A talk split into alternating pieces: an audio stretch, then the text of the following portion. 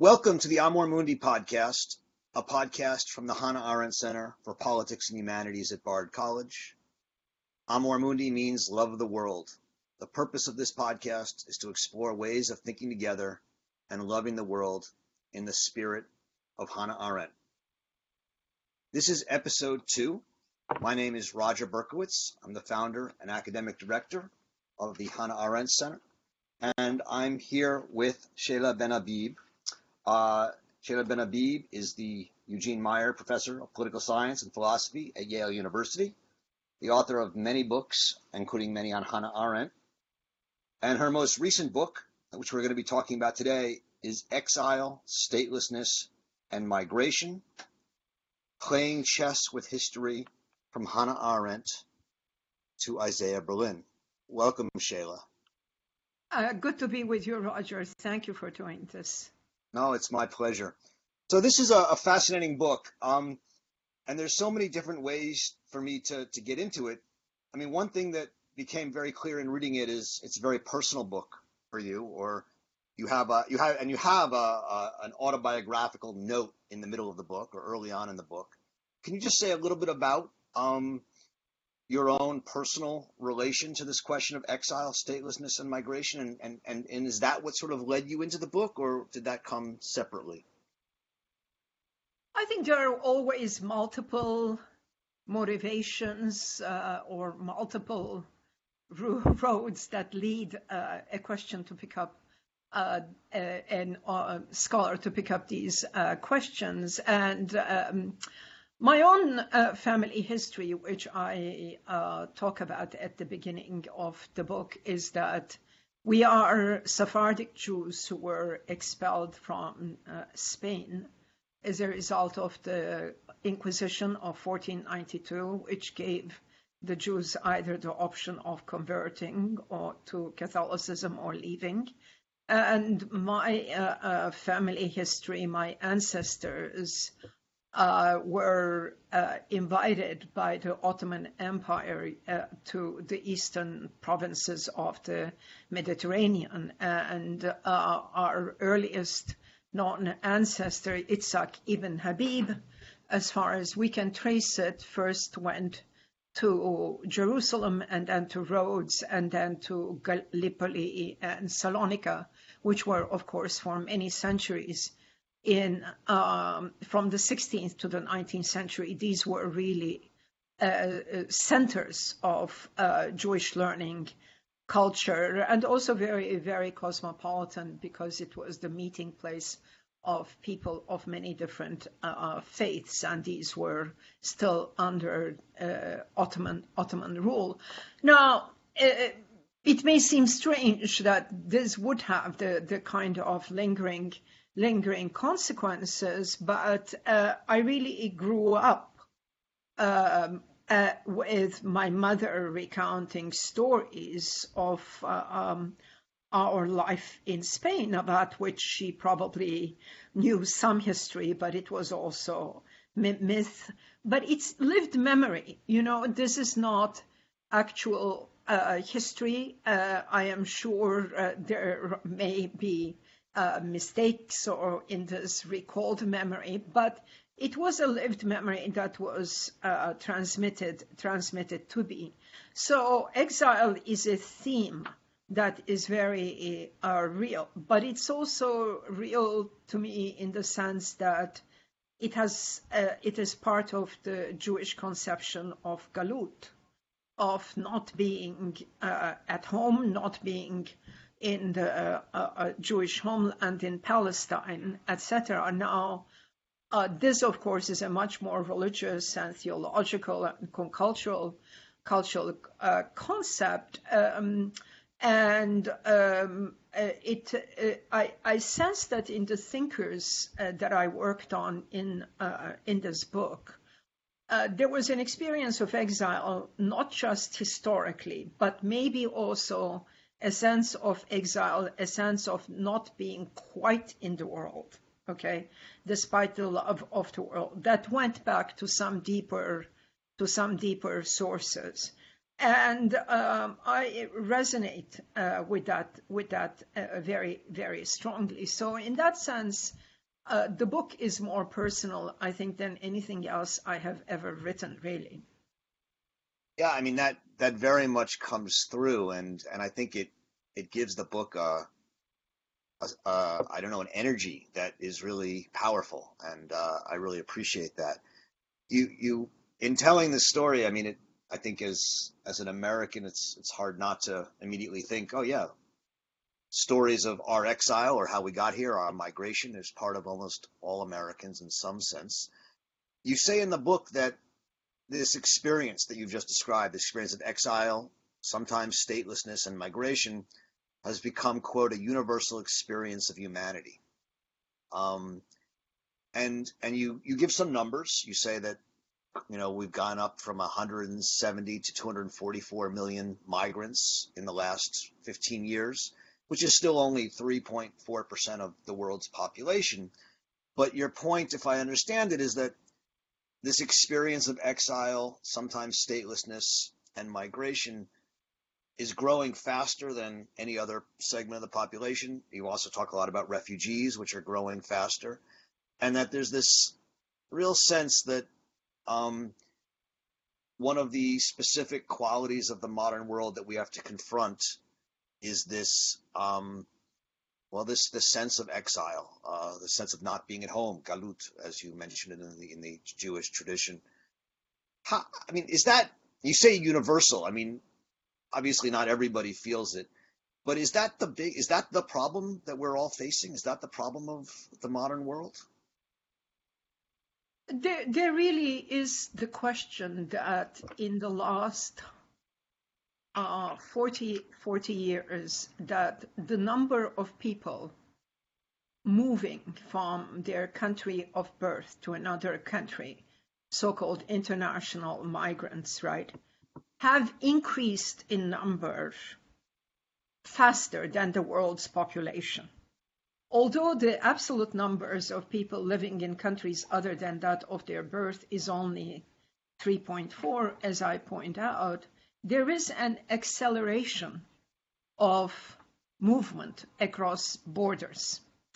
And this acceleration of movement across borders, be it for migration or be it in the condition of refugees, is in the first place giving rise to what, you know, in political sciencey terms, maybe uh, we are familiar with as the contemporary crisis of the territorial state system, right?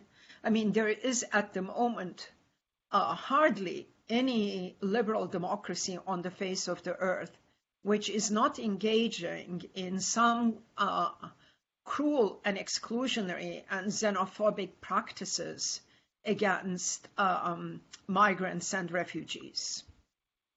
And uh, when you look to, to Europe, uh, Germany, that seemed to be an example with its decision to admit close to 1 million Syrian refugees, is now in a state of political turmoil with the emergence of a new right wing uh, movement. Um, but also the left. I mean, the uh, uh, the Linke Partei, the left party in Germany, is no more in agreement about this admission of refugees than the AfD you look at the discourse of Brexit in the UK, uh, there is also the phenomenon of Lexit, the left case for Brexit. And at the center of this left case for Brexit is also a sense of extreme disquiet with the question of refugees and migrants. I mean, I don't need to recount all the examples and look at what is happening in our country uh, um, it is, I think, quite clear that the United States is violating the, art, the condition of non-refoulement according to the Geneva Conventions on Refugees. That is to say that to offer a safe place upon those who come to your territory and prove prove the validity of their claims subsequently. The United States is basically extraterritorializing them to Tijuana, Mexico, and not even admitting them in the first place, which is what the Geneva Convention says, states uh, should do. So uh, there is the, this uh, surface phenomenon of what is going on around this around this issue, this in, uh, intensification of migratory movements is bringing out the worst. I think in a state system that is feeling very challenged and very very threatened. Then there is uh, the uh, the deeper questions uh, that we have been we have been facing, and um, although I don't talk about it in the book explicitly, but subsequently a term that uh, Zygmunt Bauman um, used in his sociology really has hit me, and this is the term of liquid modernity. Yes. Uh, yeah, I mean, liquid modernity, in, n- not only now in the sense of the absolute mobility of everything, right? I mean, the human body is the least mobile in a way, right? Money, uh, news, information, germs, fashion, everything moves across borders at the blink of an eye. And um, this this also gives one a sense that the parameters the parameters of our everyday life are so um, are so supple and are becoming so fast and so deterritorialized, you know. Liquid means that in some ways our time space parameters, so I understand it, are sort of melting. And um, uh, thinkers like Arendt, uh, Adorno, uh, Benjamin, uh, Judith Shklar that is less well known uh, uh, than she deserves to be in these in the course of these discussion.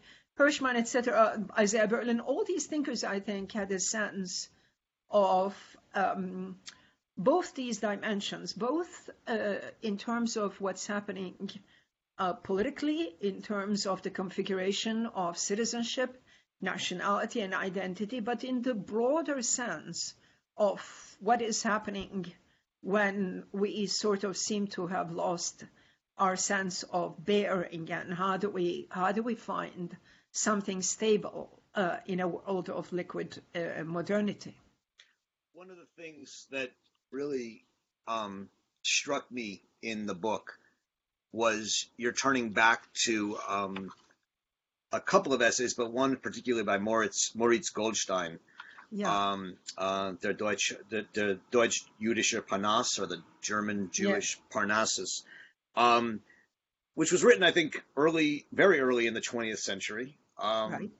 And yet, uh, you suggest in some ways, and you're you're very aware of the potential um, questions that might be raised about such a claim, is almost a kind of universal uh, expression of what we're now 100 years later still talking about as this liquid uh, sense of um, uh, of exile and statelessness and homelessness uh, becoming part of our lives. Um, can you say a little bit about the, the Goldstein essay and and and and wh- how you, how you came to put it so uh, front and center in the book? Yes, yes, yes. I uh, first became aware of that essay actually because of a reference by Hannah Arendt, and I just followed followed the uh, footnotes. And um, the essay was written in 1912, by the way. He's an extremely provocative writer, which you might say at some level he saw the failure of Jewish assimilation into German culture. But I think that would be too simple. And certainly neither Hannah Arendt nor Walter Benjamin uh, or nor Scholem, uh, who was very taken by that essay, read it that way. I think in what he was pointing out to, uh, Goldstein was pointing out to, was uh, uh, this haunting phrase that he uses, the ewig halb andere, the eternal half other, right? The eternal half other, a very haunting phrase. And the interesting thing is that you cannot complete the other half of the half, if you know what I mean, by some simplistic solutions of assimilating completely into the dominant culture and denying your own otherness, what Arendt will call the, uh, uh, uh, the parvenu, right? You can't do it. You also can't do it by a simple nationalistic emergence uh, in your own people. Like Goldstein says, well, why don't I go to Palestine? Why am I here sitting in Europe mourning the fact that German culture does not really accept us uh, Jews? So he is uh, neither accepting the parvenu assimilationist alternative, nor is he accepting the nationalist Zionist alternative, which is let's go to Palestine and we will be whole. No, he, he doesn't accept that. And he says, I want to create, quote unquote, a Jewish mode of writing and think, uh, Sprechart in Europe itself. Now, from Arendt, we know, okay, that the categories of the pariah and the parvenu are central to all her thinking about the politics of culture and cultural politics, right? That uh, the parvenu uh, um, is the one who assimilates and obliterates his or her sense of uh, uniqueness and otherness, and the pariah escapes into a position of full otherness as opposed to the self-conscious pariah that does not or is not able to create a kind of create a, a, a synergy a discourse, a Sprechart in Moritz Goldstein's terms. You know, when you think of Goldstein then in the context of Arendt, you see how much continuity there is um, in their thought. But what I also find fascinating about Goldstein are two things. First, the concept of Europe. The concept of Europe that he, although he ends up immigrating to the United States and writes a subsequent essay about his first controversial essay, there is a concept of Europe that should be able to robustly accommodate and assimilate minorities and what we call, and this is the second point, hyphenated identity.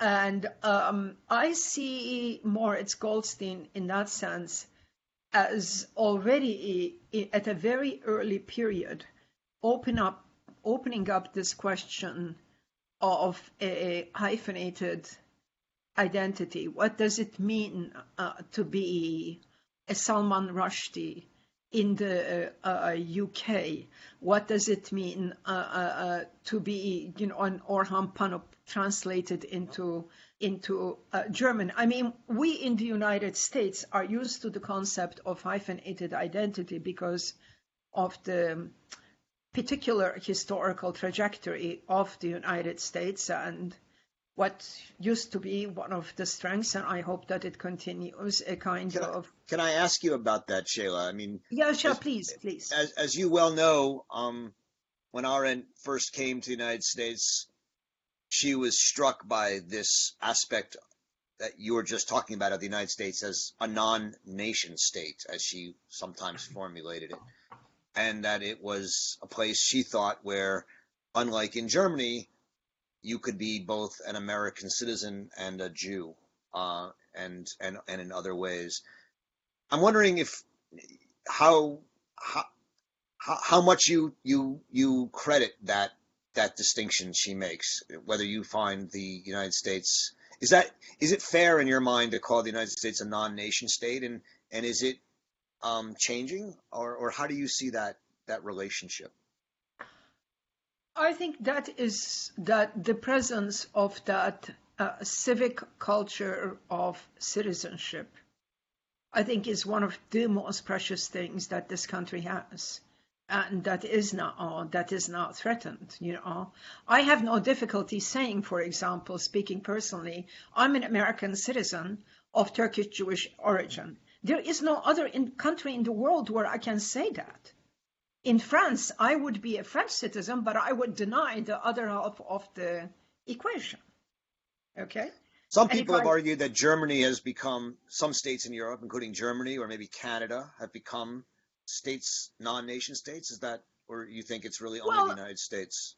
I think I think that uh, uh, Canada, um, Australia. I think that in Germany there is an important and healthy discussion going on about this issue, but it is not really the historical experience is very recent. Although we all know the peculiarities of the German concept of the nation. Is it a Kulturnation? Is it territorially bound, etc.? But what is unique about the United about the United States is its capacity, or was its capacity to create the sense of um, civic national as opposed to ethno-national identity. This does not mean, as we know from American history, there have always been nativist movements here there have always been movements against immigrants, the know nothings, or movements, you know, that we sort of know from history is when the Irish were black. These were part and parcel of the cultural cauldron cooking here, you know. But on the other hand, somehow the institutions and the opening of the frontier, the American economy, the civil society created a, a, a different, a, a different uh, kind of uh, identity. And um, yeah, I think Canada probably is very, very, very, very uh, uh, close, although the British French uh, rift in Canada also works in a different way. But I think that seen from that perspective, what we are going through now is um, uh, particularly with uh, the America um, First movement uh, the xenophobic um, um, uh, ideology of the Trump administration. It's a throwback to a 1930s conception of nationalism uh, that has also existed in this in this country, but it was never it was never absolutely the dominant one. Look, is there is there not a? I mean, you, you seem you seem genuinely worried, and I think a lot of people are is there a is there an optimistic take to what's going on, which is that in some sense this nativism came out of a citizen civic civic citizenship movement. We call it the Tea Party, and that it's engendered a resistance movement of citizenships around the country. I mean, is there is this in some sense can can we see uh, a revival of a kind of civic citizenship idea in the country going on right now or or do you think it's more much more dangerous and and different than that um i don't quite consider this particularly the tea party movement you know but i don't know if we need to go into that a civic citizenship movement I will give you one example about the kind of discourse that is uh, worrying me. In addition to uh, the violation of international law concerning um, refugees, there is also actually a discourse developing that's been adumbrated by some intellectuals against birthright citizenship. Okay? Right uh, talk about anchor mothers. Um, now, birthright uh, citizenship, territorial citizenship, jus soli, um, is um, one of the uh, uh, foundations, I think, of a uh, civic republican conception of identity. Because the claim is that the child that is born on the territory will grow up and will be socialized. And that child is like all others, a human being, uh, will be socialized into our institutions, etc. And I think that the worry about or the argument against birthright citizenship is that it's commodification. But I think those who argue against its commodification are also the same people who are not defending, let's say, something like uh, maybe a, a, civil service of the kind that our old friend Benjamin Barber, for example, used to talk about.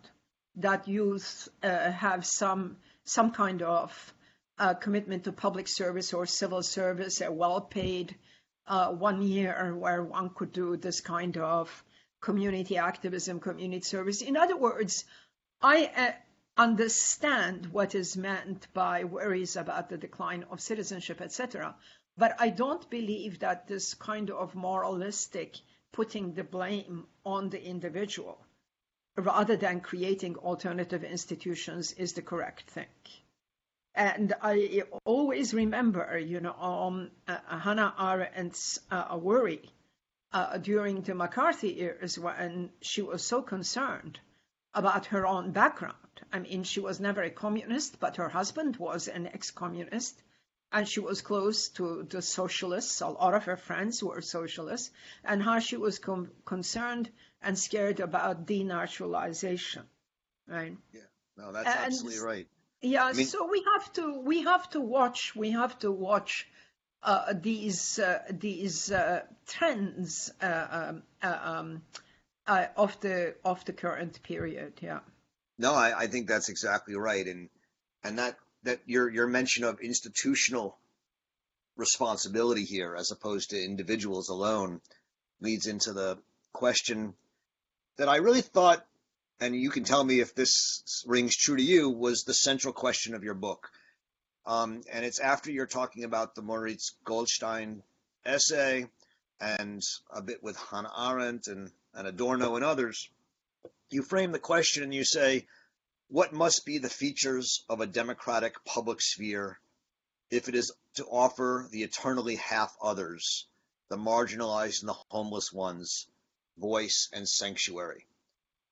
And that seems to me the the sort of political side of the question of the book. And then you write, this cannot be achieved through law and politics alone. It requires the cultivation of moral and political judgment, of one's capacity to take the standpoint of the other. And this struck me as almost like a, a dividing line between some of the thinkers in the book some who were more maybe law and politics, uh, mm-hmm. institutional thinkers, and some more cultural uh, thinkers or um, and and I'm just wondering if that's a fair way to sort of I mean I don't think you organized the book per se that way, but I think of this as sort of in my mind it became the organizing question of the book. Um, mm-hmm. Um, and one of the interesting things is you sort of put Hannah Arendt on the side of the thinkers who say that you can't achieve this through law and politics alone. And you go into a discussion of judgment and the uh, erweiterte Denkart, the expansive, enlarged thinking um, based in Kant. Although, in, in, certainly in her later work, or in some of her work on on revolution, I'm thinking of, she really does think of constitutional institutional structures as deeply important. So I'm wondering, um, how you see this divide between whether we can find give voice and sanctuary to marginalized and homeless voices between law and politics on the one hand and between uh, moral and political judgment on the other where do you where do you mm. how do you how do you divide that question mm. I really, I really like uh, like that uh, question and that observation, Roger. It's making me think about about uh, the organization of some of the thinkers in a new way. Um, obviously, Arendt um, is probably on both sides of the divide, and uh, one can never place her uh, in one context or another. And uh, but one can say that probably uh, thinkers like uh, Judith Shklar and Albert Hirschman are more on the institutional, constitutional side, whereas thinkers like Arendt and despite all differences, Isaiah Berlin, Walter Benjamin have more uh, sensitivity to the more amorphous cultural issues that are also there uh, determining and influencing influencing uh, uh, politics. Um, uh, absolutely. Um, I think in my own mind, there is not a sharp divide, but a kind of interaction that we need to pay a great deal of attention to. And maybe I can get at this uh, through Judith Shklar's concept of legalism.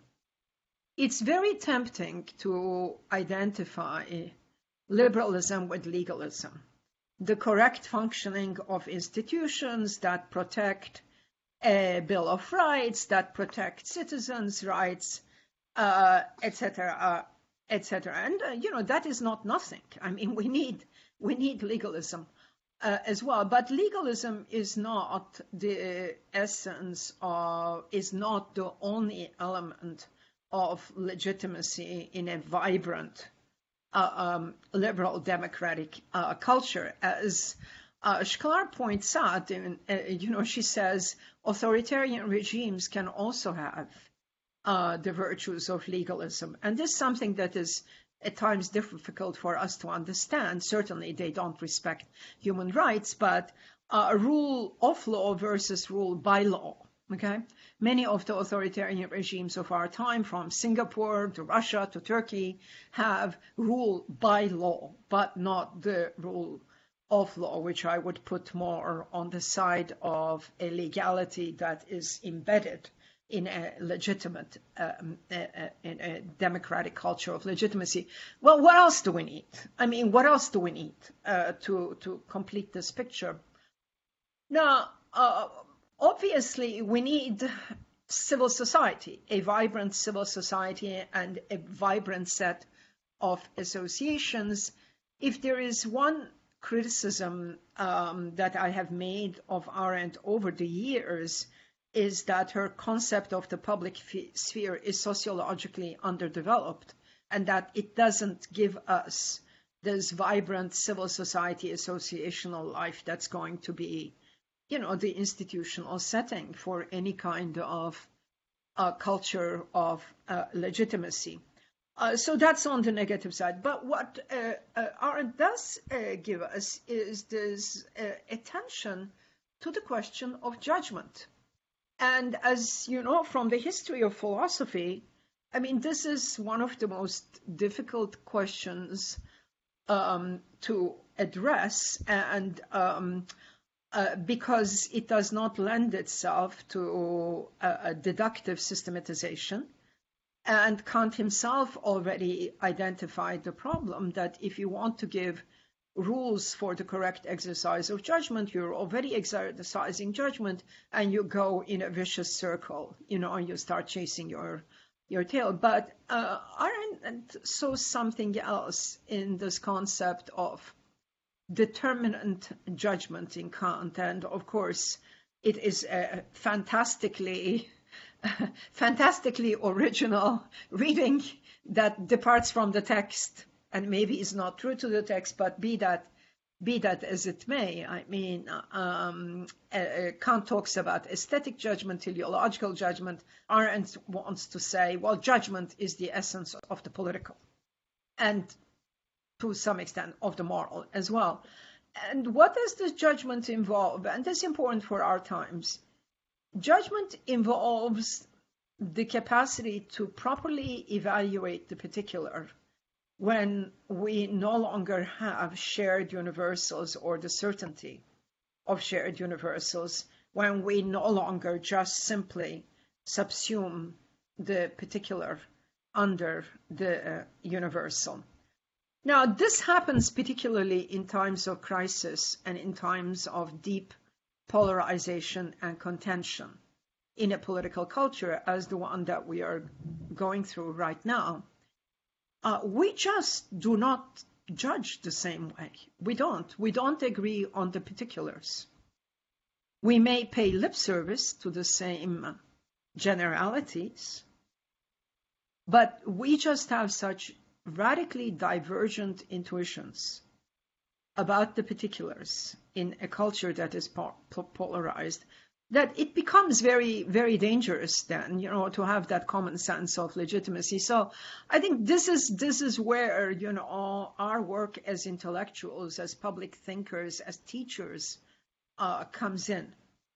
Uh, uh, in the job and in the work of uh, mediation. I mean, I know you take this you take this very seriously, and you got into some pretty controversial positions about you and I disagreed also in the Hannah on the Hannah Arendt Center. But uh, this um, issue of um, uh, shared uh, shared judgment uh, uh is uh, is really um, vital vital I think. And it is um, it, it is not either or. It's not either a constitutional liberal culture or a vibrant political culture of judgment. Sometimes there can be clashes between them but there can also be a happy not happy but a productive and fruitful interaction, something I've called jurisgenerativity, you know, following a little bit in the footsteps of Robert Cover, where uh, um, legal controversies of a very deep kind uh, can have the capacity to generate good conversations and maybe see us judging from the standpoint of the other, even if we don't agree uh, agree on it. Yeah, it was it was actually wonderful to see you talk about Robert Cover in the book. I, I wrote my undergraduate thesis on Robert Cover, uh, so it was it's always fun to to have him come back in. Um, so to come back to this question of of political versus um, judgmental, to use the uh, approaches to the basic question that we're just to remind us that we're on is how do we give voice and sanctuary to marginalized and homeless eternal half others in I guess what we would call it liberal democratic societies in which the common sense has fallen apart, has broken apart. Um, I, you know, one one one idea that Arendt brings up and that you talk about in the book, I think, with regard to um, if I'm not mistaken, is some sort of federalism uh, or the uh-huh. principle of federalism. I mean, it's different in Hirschman than it is in, in Arendt, but but um, Arendt um, certainly um, sees at the very cornerstone of the uh, the American uh, civic citizenship idea that you mentioned earlier uh, what she calls the principle of, of federalism, the idea that there's no single sovereignty, that that the way you uh, that a you have to uh, have smaller I, smaller uh, smaller civic republics in which people engage, but also that the way to oppose any one from becoming too powerful is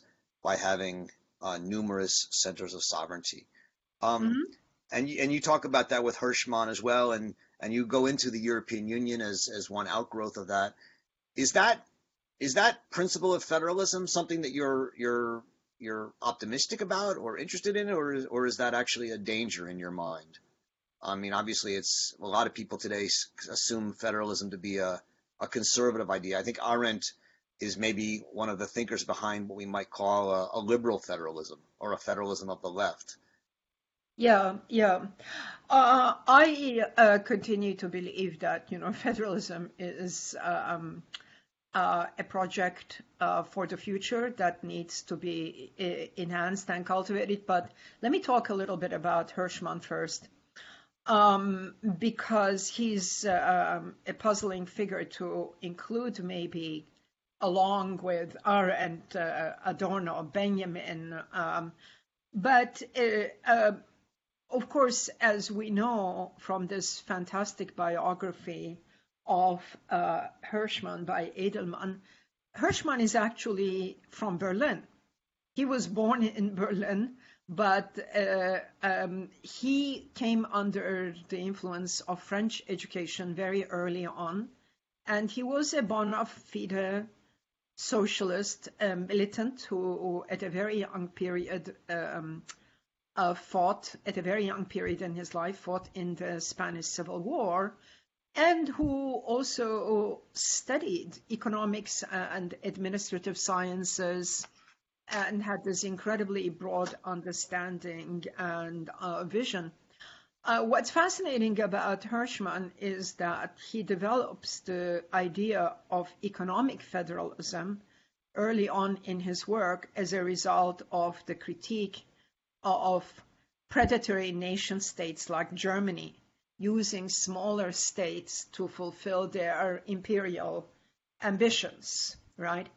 And uh, so he he comes at this from this European experience, and then he's in the service of the U.S. Uh, government, the Office for the Reconstruction of Europe, and when he goes back uh, to uh, to Europe, uh, he does institute the principle also, you know, of um, uh, or he works for the principle of federalism within the you know European context. I mean, you and I know Germany quite well, and we should not forget the fact that the German Länder, the German federal system, is basically inspired by the American project in post-war Germany, and it's I think it's one of the more successful juridical and political systems uh, within the within the European within the European context. So Hirschman was fascinating because he brought in this economic uh, knowledge and also that he remained uh, committed to a principle of European uh, federalism uh, together with Arendt, as Arendt did uh, on, uh, until the very end. Now, within the U.S. context, I mean, we're dealing, of course, with a, a 200 plus year history of um, federalisms and and federalism. Uh, um, I, I, mean the, the the kind of the the history um, of this in the uh, United States is absolutely fascinating and at times troublesome. But uh, let us not think of federalism simply in terms of states' rights versus a federal authority or centralization. Let us think of federalism as the general project, as you put it, of dispersed sovereignty and a necessarily contentious, contentious um, conflict about about sovereignty. I mean, uh, today, if you look at the way in which the states are challenging the emergency ruling of the Trump administration, or California is leading the, the struggle in terms of clean, uh, clean energy. Um, there are so many, there are so many uh, fantastic and interesting, interesting examples. My colleague from Yale, with whom I have cooperated over the years, Judith Resnik, uses a very good phrase. She calls it laws seepage. And what she has in mind here is the way in which laws cross not just international boundaries, but also state boundaries, domestic jurisdictions, and the interaction between the international, the transnational, and uh, and the domestic. That uh, um, uh, sometimes uh, city governments, for example, will uh, declare uh, themselves accepting of CEDAW. If I'm not mistaken, the San Francisco uh, city government has done that.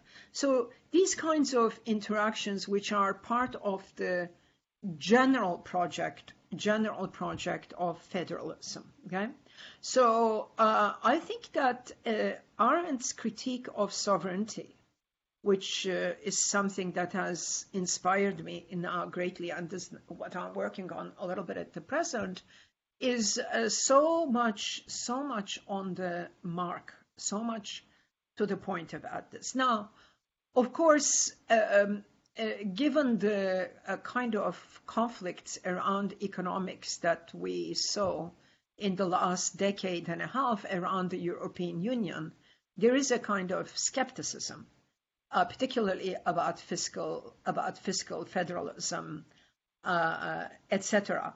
But I think that one should separate out uh, uh, concrete conflicts and disagreements, which are the essence of politics. I mean, my friends who always talk about agonistic politics, yes, you know, there will be agonistic politics within within the federal uh, uh, project. There will be contention. But what I guess for me is the sine qua non is a universalist constitutional framework. And that's why I find also the European Union so interesting. And I think Arendt would have also given it her blessing. It's because it has the European Charter of Fundamental Rights and Freedoms, the European Convention on Human Rights. It has these two courts Court of European Justice, the European Court of Human Rights, fighting, disagreeing, referring to each other, and then strong courts like the German, Italian Constitutional Court, uh, the British uh, House Higher Court coming into the conversation. It's uh, it's an interesting space. It's a fascinating space, and there are jurispathic moments, as Robert Cover would say, as well as jurisgenerative moments in it. No, that's that's great. I mean, you know, the as you well know, in thinking about these questions of federalism, Arendt distinguishes between power and authority, and uh, I think what you're saying is that in Europe, the federalist project of the European Union has generated some power uh, and dispersed powers and dispersed um, uh, collectivities what I think is still missing in Europe, and what she called sort of the great good fortune of the United States, was that something like a, a, a constitutionalist tradition got became worshipped, became uh, authoritative here, and what seems not to have quite happened yet in Europe, which doesn't mean it won't happen, is some sort of authority emerging, um, and that's that's the other part of of of what it would mean to create a a workable system along those lines. I agree. I agree. But I think that um, despite all uh, the uh, uh, criticisms about uh, um, the financial blindness that dominated European politics, particularly of the Deutsche Bank, etc., uh, I keep I keep thinking about this in Arendtian terms, if you wish um, think of the Enlightenment. What what is the Enlightenment without the British voice in it? What is the Enlightenment without David Hume? What is the Enlightenment without Locke? How can we think about modernity without Hobbes? And so, to me, what's happening right now is not just an institutional disagreement about borders and politics and so on. You know, it's a kind of it's a it's a halving, it's a direction of the project of the European Enlightenment, of which we are a part, of which we all continue, you know, continue to be to be a part. And I just uh, I just uh, would have preferred a kind of a Europe uh, with the British voice in it uh, than without. And that's why Isaiah Berlin uh, sort of ends the book in a strange way. Uh, he's not a thinker uh, for whom I have as uh, um, close sympathy and understanding, but I, I do find uh, his concept or his defense of this notion of a, uh, that there sometimes there can be no gain in universal values without some loss. You know, we talk about this in terms of pluralism, but it's also a deeper. I think it's a deeper thesis. It's a it's a thesis about the fact that all our values may not cohere, and that we have to realize that there may be losses, but that we have to be courageous enough to be able to choose and you know face up uh, to those uh, to those kinds of uh, uh losses. But uh, uh, Berlin is, in that sense, I mean, I think the quintessential figure who who sort of brings together the British and the German Romanticism and Enlightenment and so on, um, all all um, together. You know, he he may have been an odd one to end uh, to end the book with, also because, as you know, uh, he was very much against Hannah Arendt and somewhat manipulative in the British public sphere in turning people against her work. But you know, emigre politics are not the best kind of politics. so what we have to learn from the emigres are other things. I love that, and and I love the fact that you've I think you brought together here. I mean, six or seven main emigre polit- political philosophical figures, but many other appear and reappear throughout the chapters. Um, in your attempt to to to, to think this question of how do we give voice and sanctuary to a world in which exiles and immigrants are increasingly um, the the norm.